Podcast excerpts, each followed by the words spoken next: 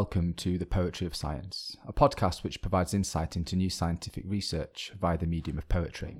I'm your host, Dr. Sam Illingworth, and each week I'll be introducing you to some of the latest scientific findings and sharing a selection of science themed poetry. This episode explores new research which has found a strong correlation between the rate of deforestation and the transmission of malaria in the Amazon rainforest.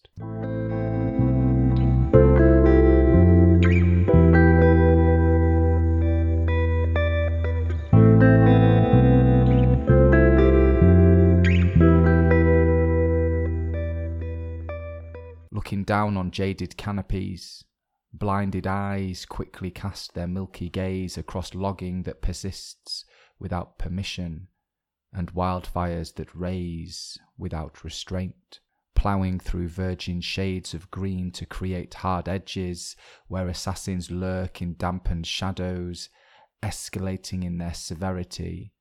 These infected hosts breed, thrive, survive, smearing their sickly saliva across the sweltering skins of their unwitting enablers, every swing of the axe perfectly attuned to the avarice of their appetite, a duet of devastation, curbed only by a hidden loop that beats against this toxic tide.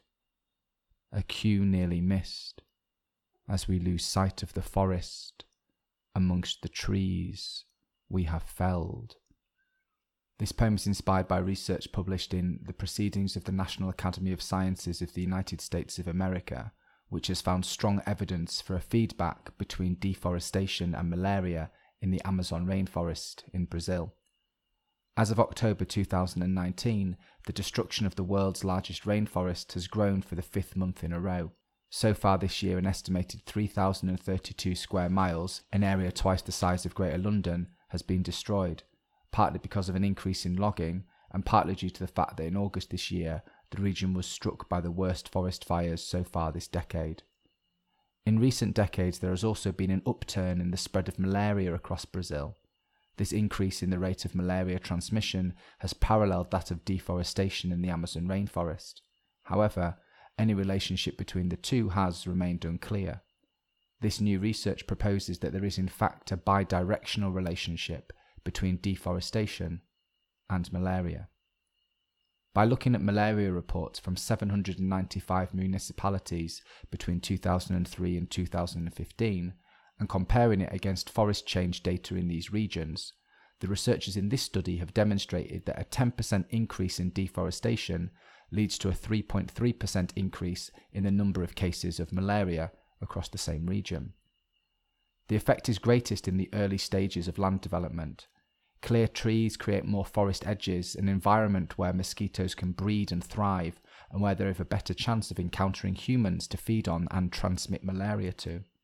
As forest loss persists, its effect on malaria scales down, and at a certain point, human settlements become larger and further removed from the forest, reducing the opportunities for mosquitoes to infect people.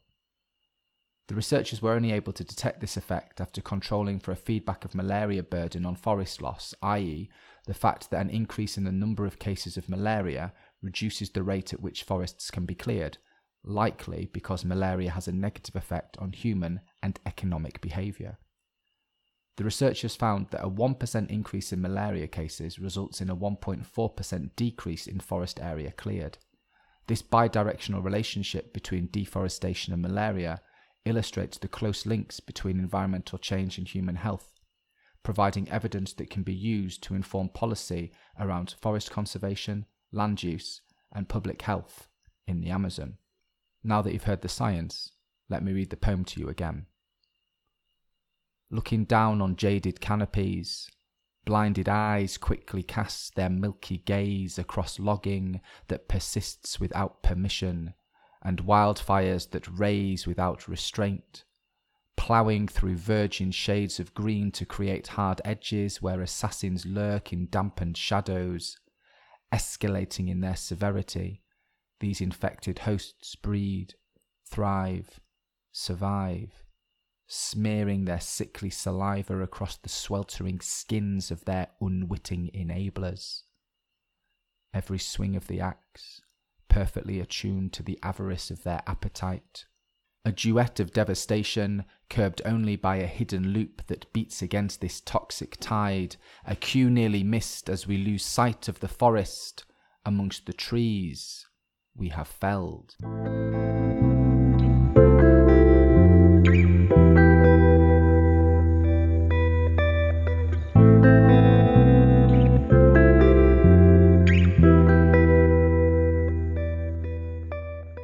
Section of the podcast, I like to share a poem written by another poet on a topic related to the science that has been discussed so far.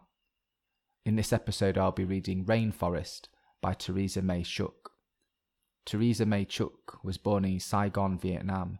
Shortly after the Vietnam War, Chuc, her mother, and her brother were granted political asylum and settled in Pasadena, California. Chuc earned a BA in philosophy and has credentials in primary and secondary education as well as an MFA in creative writing from Goddard College. She is the author of three collections of poetry Red Thread in 2012, Keeper of the Winds in 2014, and Invisible Light in 2018. Chuc is a fellow of and teacher consultant for the Los Angeles Writing Project and teaches writing and literature at a public high school. She is founder and editor in chief of Shabda Press and a member of the Coast to Coast Poetry Press Collective. Rainforest by Teresa Mei Chuc. I close my eyes so that I can see it, what we so freely eliminate, who is not guilty of it. We reek of paper. Everywhere we go is paper, our hands are stained with paper. Walls, what echoes from our walls? The sweet whisper of rainforest, even the name makes the sound of rushing water or perhaps it's a ghost that haunts us. They say the dead that did not die a peaceful death are doomed forever to wander the earth. But perhaps the earth is for them already a cemetery, stacks and stacks of flesh on a desk. Which one belongs to which tree? Already we've traded oxygen for so much.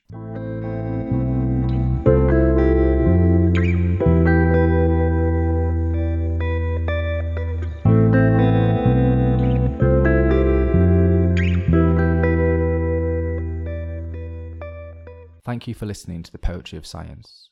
If you want to find out more about the scientific study featured in this episode or read any of the poems in full, then please visit the show notes at scipoetry.podbean.com. That's scipoetry.podbean.com, where you can also find out how to get in touch with any questions or comments you might have. Thanks for listening.